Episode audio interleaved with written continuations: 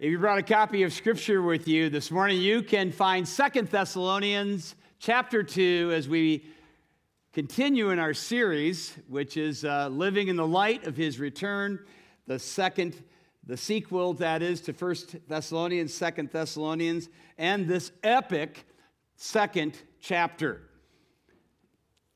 The title of the message is Satan Off His Chain. So I made particular notice to make sure I asked God to protect me this morning. Pray that you would do the same because we are going to infringe upon his kingdom. The Bible tells us when you come to know Jesus, you're translated from the kingdom of darkness into the kingdom of the Son of his love. Have you ever read that? Two kingdoms. You're in one of them right now.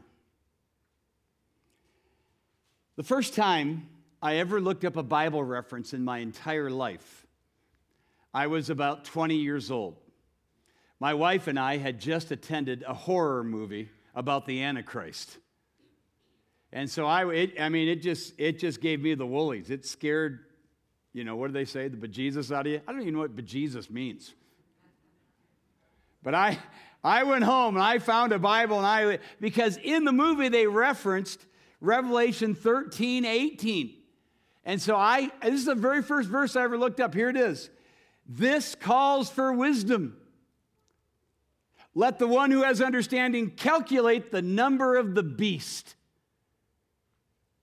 for it is the number of man, and his number is 666. And that began a, a fascination in me uh, about the future. Unbeknownst to me, Ecclesiastes 3:11 tells us that God puts that in everyone. He has set eternity in our hearts. Have you ever read that? So that's the reason why everybody naturally wants to know about the future. And I just began to look into it. It really began a 40 year study of prophecy on and off. And this particular passage we're in has intrigued me as much as any prophetic passage I have ever studied. Here it is chapter 2, beginning in verse 1. Now, concerning the coming of our Lord Jesus Christ and our being gathered together to him. This is a reference to the rapture, which we preached on in 1 Thessalonians 4. We ask you, brothers, not to be quickly taken uh, or shaken in mind, literally shaken out of your mind, the Greek says, or alarmed by a spirit or a spoken word or a letter seeming to be from us to the effect that that day of the Lord has come. So there's the problem here. Uh, John Nimmers preached on this a few weeks ago. Somebody had forged a letter, put Paul's name on it, said the rapture had already occurred. You're done. They're, they're, they're freaked out over They're freaking out over this. And now the substance of the, of the text we're in today. Let no one deceive you in any way. For that day will not come unless the rebellion, keyword, comes first, and the man of lawlessness is revealed, the son of destruction, the son of loss, who opposes and exalts himself against every so called God or object of worship, so that he takes his seat in the temple of God, watch it, proclaiming himself to be God.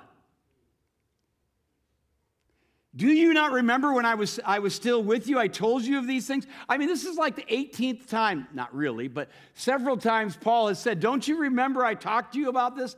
This is this young church that had only, he'd only hung with for about a month. And he spent a great deal of time talking about prophecy. Oh, I wish I could have been there. Verse 6 and you know what is restraining him, that is, restraining that, that lawless one, that, that son of perdition, that antichrist.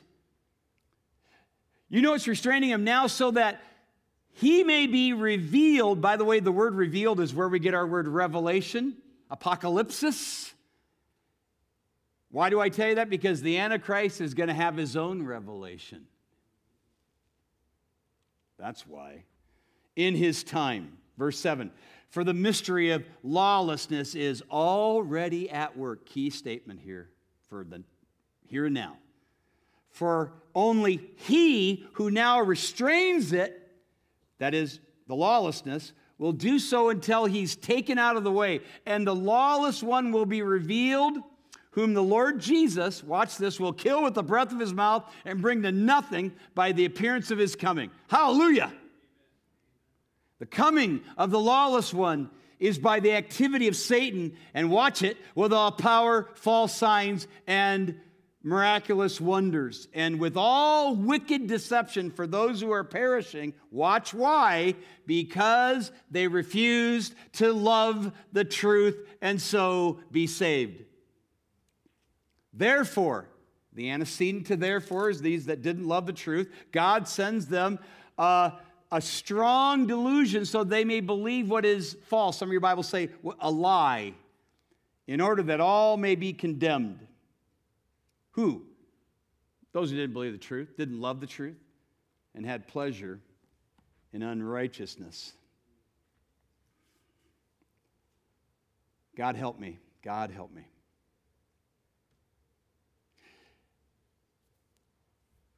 Do you think about what you just heard, read? The next time you think about Jesus coming again, because he is coming again. And this is what it's going to unleash off the chain.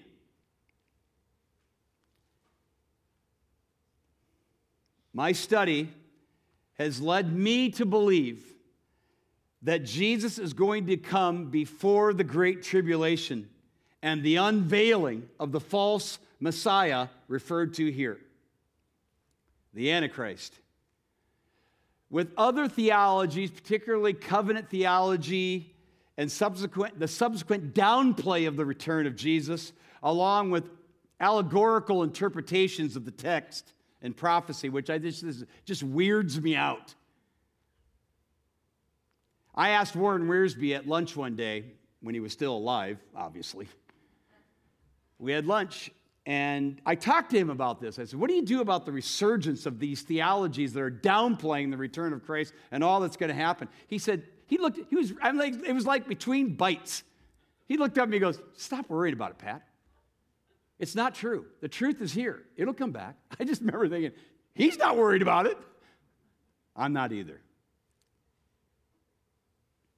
Let's be clear. I respect the differing positions on Jesus' return. I really do. I really do. I'm not just saying that. But I don't agree with them. This section introduces us to a le- legitimate debates over when Jesus is coming, what, it, what is the rebellion referred to in verse 4, who or what is the restrainer, that's a big one, verse 7, and what is the false or the lie that people are going to be going to believe. Now listen carefully. Listen, are you listening? My concern is that we get so caught up with the answers to those questions, we miss the purpose of prophecy, which is to alert us, to sober us, and for some of you, to save you from your sins and unto a life of holiness. Because, and now, little children, it has not been revealed what we shall be, but we know that when he is revealed, we will be like him, we'll see him as he is, and everyone who has this hope in him purifies himself just as he is pure. The Thessalonians were literally, the Greek says, shaken out of their brains over the fear that they'd missed out on the day of the Lord. And then, you know, all this Antichrist stuff. And so he says, not so. And what I want to do for our time is in the light of the, the coming of the Antichrist, because he's coming. This is true prophecy here. The coming of the Antichrist should compel us. I'm going to give you three things that should compel us to this morning. And the first is to preach the gospel. Again, the very first verse, not to repreach John's message, but he alluded to it uh, uh, concerning the coming of the Lord Jesus and our being gathered together to him. What a day that's going to be. Okay? And the day of the Lord, he's, he's saying here, cannot begin until there is a rebellion. Did you see that there? There it is in the text in verse 3. Now, uh, this, is, this is the word, the Greek word for rebellion is where we get our word apostasy, okay? That, that it's almost a transliterated word. And here's the problem the word apostasy has total negative uh, you know, connotations, doesn't it? But the word is not, doesn't really have a moral context to it all.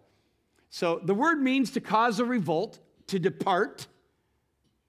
It could just mean departure. And that's why some people argue that this could actually be another reference to the rapture when the departure of God's people. I, I, I, I lean that way, but not necessarily. I get it. There's a good argument here. The verb form of this word rebellion means to literally means to remove spatially. So you're taken from one space to another. Okay, so there you go. But by far, the consensus amongst exegetes is that the word rebellion means what you think it means. It means departure, but departure from the faith. And God knows there's a bunch of that going on. Amen? But here's what I'm going to tell you this morning it's more subtle than you think, and it's been going on for longer than you realize. Already going on, already here. Let me take you back to 1987. I've been a Christian for five years, and now I'm graduating from Bible college. It was a big day for me. There was an awards chapel that morning. I got an award. And, uh, and the speaker was a renowned speaker in our circle of churches. Came from another state, preached his guts out that morning. Pretty good message. I walked up to him afterwards. I said, and because that night I was graduating and my parents were coming. My, my parents, who I had no knowledge of what, that they would know Jesus, that they needed to hear the gospel. So I, I literally met the speaker afterwards and I said, Would you, I, I, if you would be so kind as you give a charge to us who are graduating, would you please preach the gospel? I'm telling you, I'm not exaggerating. He looked utterly offended that I would ask the question. Seriously. You're asking me to preach the gospel? I mean, I am a preacher of the gospel afterwards. I mean, he didn't say that, but that's kind of way he that's that that's what he clearly projected to me. He just looked at me. He didn't even answer my question. Standing off to the side was one of my, my professors. He, heard, he overheard the whole conversation. That night, the place was packed. My parents, other members of my family were there. I was giddy with excitement, sitting on the floor with my cap on, ready to put, you know, the tassel over, get my, you know, the whole nine yards, hear the message preached. He preached and never gave the gospel. He didn't even come close. He didn't even come close to the gospel. And I, I was weeping, literally weeping in my, in my seat. Uh, he got done, charged us, you know, go out there and live for Jesus. Lead your churches, be good pastors, be good missionaries, be good Christian workers, and never gave the gospel. Let me ask you if that's not a departure from the truth, I don't know what is. I don't know what is. I didn't ask him. I didn't ask him to do something Herculean. Just give the gospel. I wasn't asking him to give an altar call. he walked off in a, you know, he was, he was, a, he was, a, he, he really preached his guts out, but he didn't give the gospel.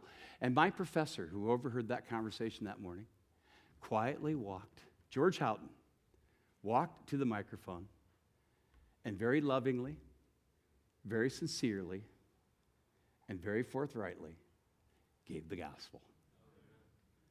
And I just cried. I just cried. Thanking the Lord that that happened. Fast forward to last Sunday. Paul Davis, the president of ABWE, was with us in one of our services. My wife and I had the joy of having lunch with him afterwards, and we talked. He loved being here, loved the baptisms, loved the testimonies.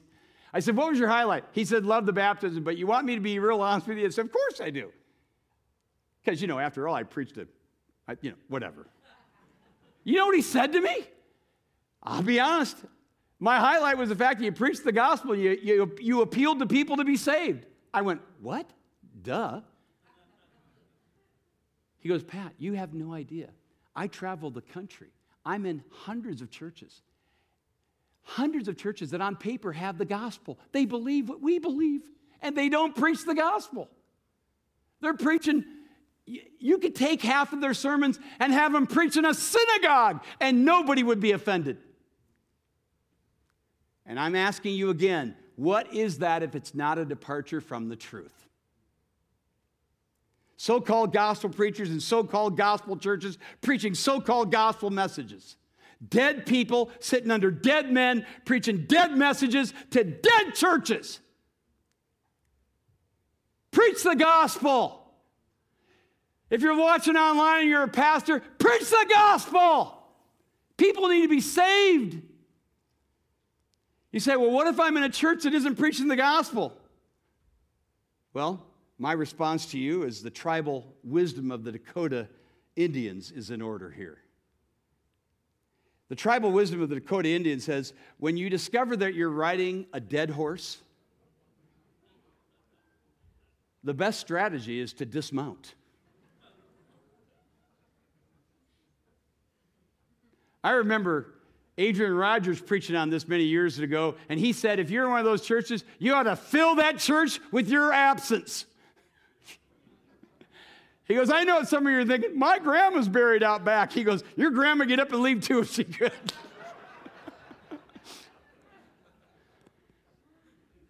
Preach the gospel. Hallelujah. You just need to believe the gospel over there. Secondly, look for signs. Look for the signs. Did you notice he's called the man of lawlessness? Do You see it? He's called the son of destruction. Both of those terms are terms of nature. This is it's his nature. He's a sin, he's the man of sin. He's a man of loss or destruction.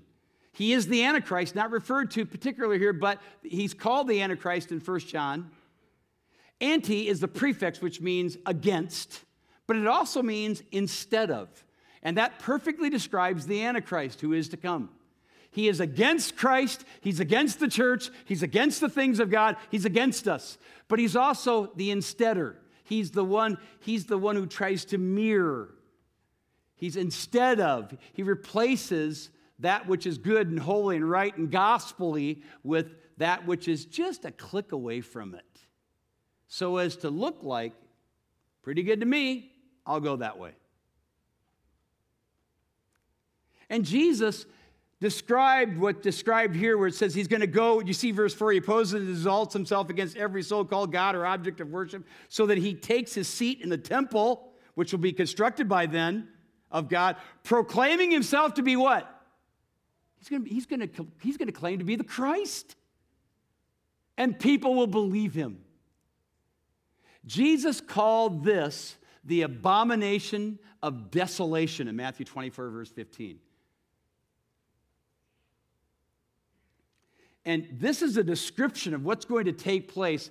If my understanding is correct, and, and, and, and you put this and you, and you composite other scripture like Revelation 13, this will take place right in the middle of the tribulation, when the first half will be a false peace, the second half, all hell breaks loose. And all breaks loose when the Antichrist goes in and sets himself up as the Christ. The coming false Messiah is going to be very effective. In fact, the text says already. Look, look, did you see that in verse 7? The mystery of lawlessness is already at work. There you go. We're not talking about the future anymore. We're talking about now. We're talking about right now. Right now. And some of you already been impacted, affected. You're believing, you're walking in lockstep like a spiritual lemming toward evil. His means of deception, if you'll notice in verse 9, are the same. Me- this is really interesting. His means of deception are the very thing the false teachers today and evangelists today are using miracles, signs, and wonders. You see it? Look at it. That's how he's going to, that's how, you know, you see people by the tens of thousands are amassing to these liars like Benny Hinn and others who are just lying to people with no gospel, and it's interesting. So we're getting set up for this now. It's all getting set up. Revelation 13 says The false prophet is going to have a helper. He's going to come along. He's going to pull out signs, fire from heaven, other signs, and people are going to go, wow, I better believe this. This guy's really cool. Look at verse 7. He who now restrains, restrains it. Restrains what? Well, the antecedent to that is the lawlessness. But if you look in verse 6, he's also the Antichrist is still being restrained. So to restrain means to hold back. That's what it means, okay? So the here's the point. The same source restraining Antichrist is restraining lawlessness. So whatever or whoever this source is, it, it or they, he must be incredibly powerful. Would you agree? To restrain the Antichrist, to restrain lawlessness. You say, restrain? Are you kidding? Have you looked around, Pastor Pat? Holy smokes, there's nothing being restrained. They, I mean, everything's off the chain. You ain't seen nothing yet.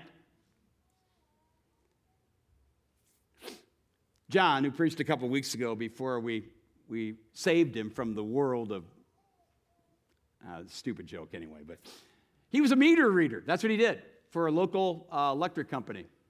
He, he walked around yards in nearby towns, walked through yards, and uh, he had all kinds of experiences. In fact, he'd come across this one yard where there was a dog. I think he described it as half pit bull, half timber wolf.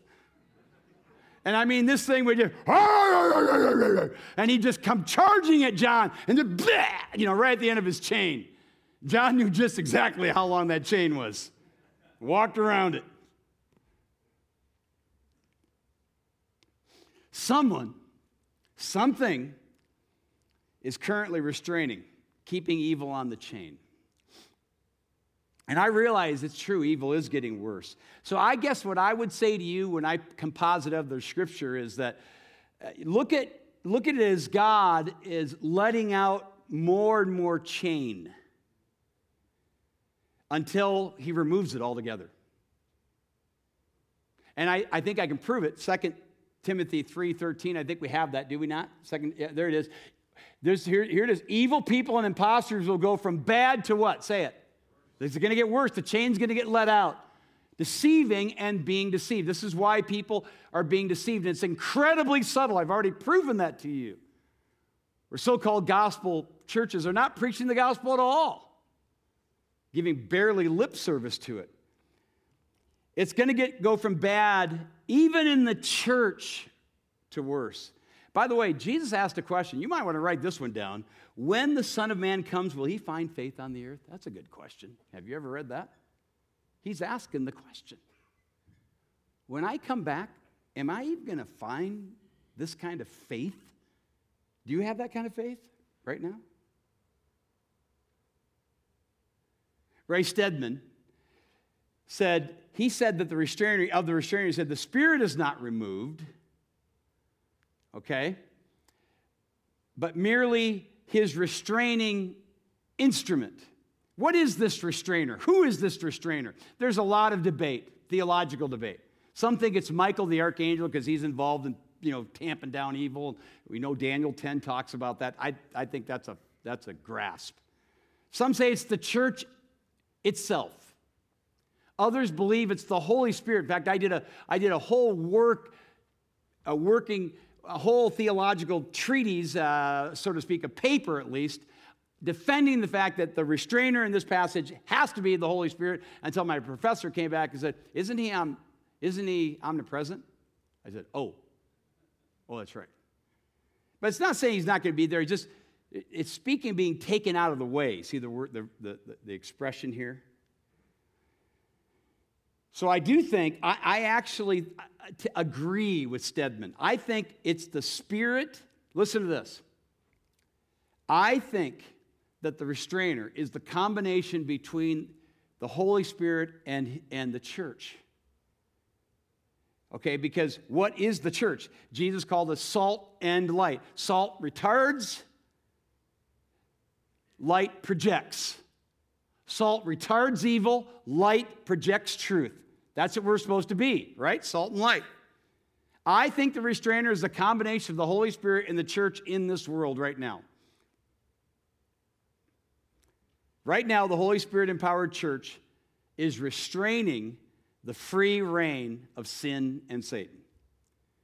And I, I and here's an illustration Job. Remember Job? So here's Job. Here's the guy who, I mean, we get this, we get the, the tearing back, the pulling back of the curtain of what goes on there. That's just amazing in those first two chapters. You have Satan coming up, dialoguing with God over a man on earth. Remember that? God says, okay, yeah, you know, and, you know, you can, uh, you know, take everything you want from him, but, you know, don't hurt him. So he does. He does everything he can without hurting Job. Comes back a second time. Skin for skin. He'll curse you to your, faith, your face if you let me have at his skin. God says, You can do that, just don't kill him. What is that if it's not restraint? Now he does it. He goes as far as he can, nearly kills him. But he doesn't kill him because he's on a leash. That's why. That's why. Why do I tell you that? I can't believe I'm going to say this, but I want you to see it anyway. I'll tell you that because even a church, even a wimpy church in this world is better than no church in this world. That's what I'm saying. Now, that's hardly a. you're probably not going to turn that in for a job description, right? hey, what are you? I'm not very good, but I can work. You, say, well, how, how, you, how, can you say even a wimpy church in this world is better than no church in this world? Well, let me give you another Old Testament example. Remember Lot? What comes to your mind when you think of the nephew of Abraham? What do you think about him? You think of a wimp. That's what you think of, right? And yet Peter tells us he was righteous. He was a, he was a, he was a believer. He's in Sodom. He's compromised to the hilt.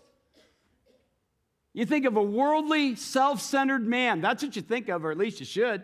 And yet, what happens when God sends those two angels into Sodom? And what does he say? Look, I'm going to wipe this place out, but I can't do it while you're here. You got to get out. You got to go to this town over here. Can I go to this town? I don't really care. Go to that town. I can't destroy the place while you're here. Why? Because that's the potential that you have if you know Jesus as your Savior. Think about this. I'm, I'm telling you, I'm laying it all out here in this first service. I got nothing left for the next two.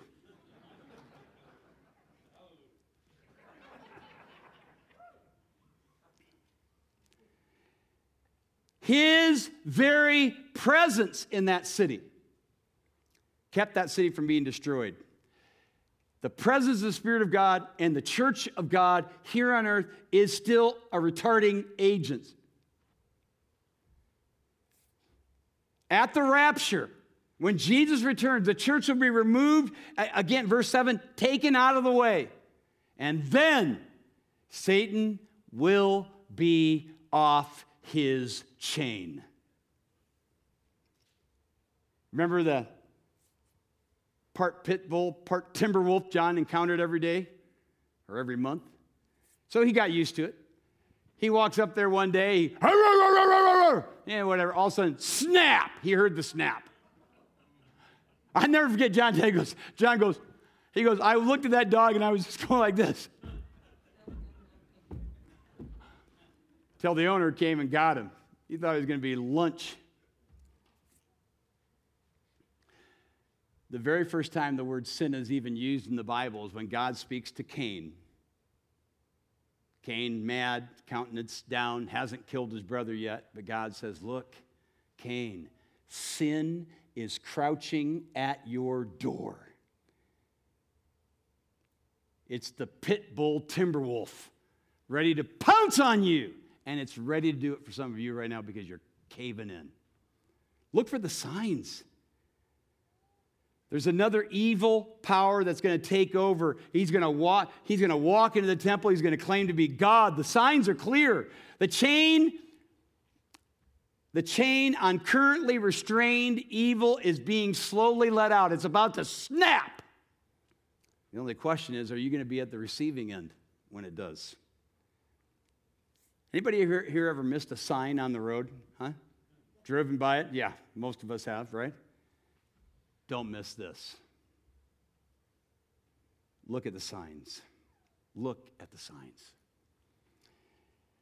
And finally, love the truth. Love the truth. About out of time here.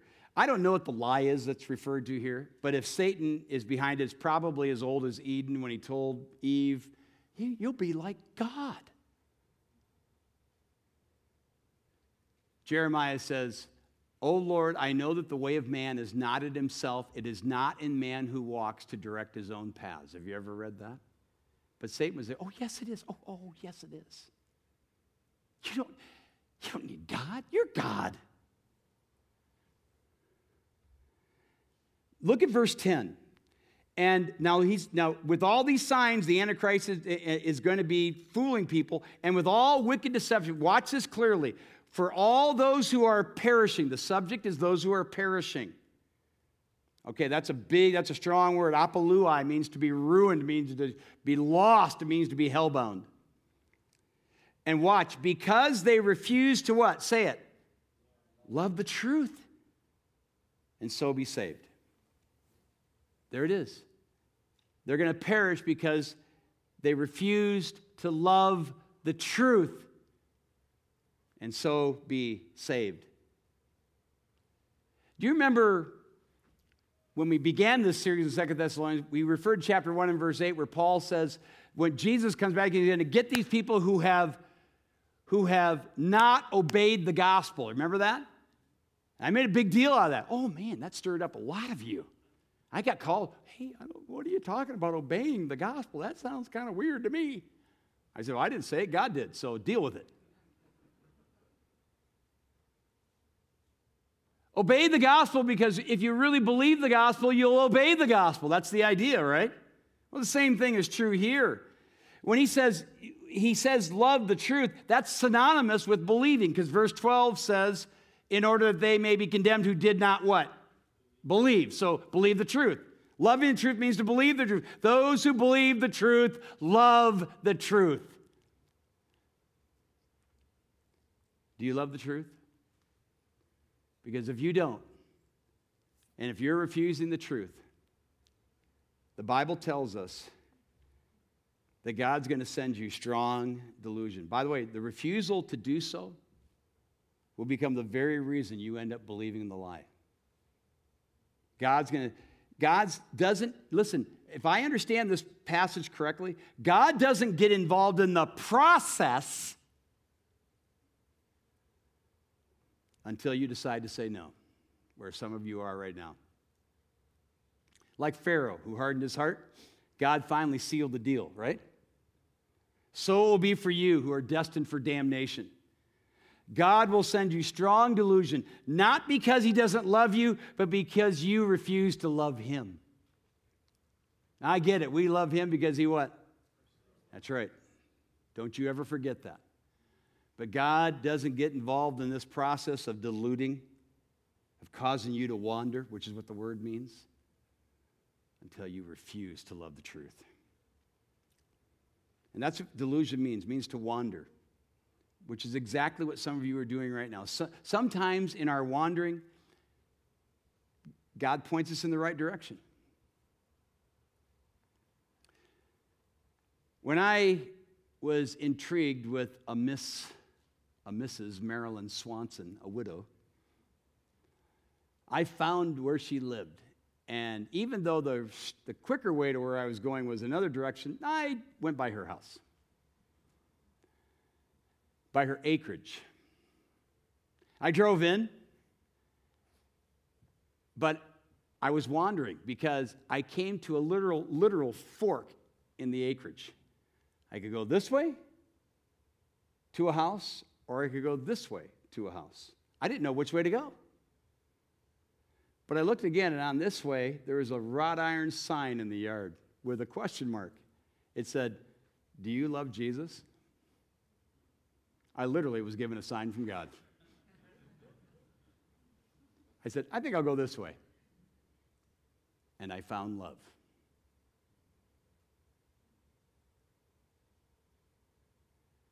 God is giving you lots of signs.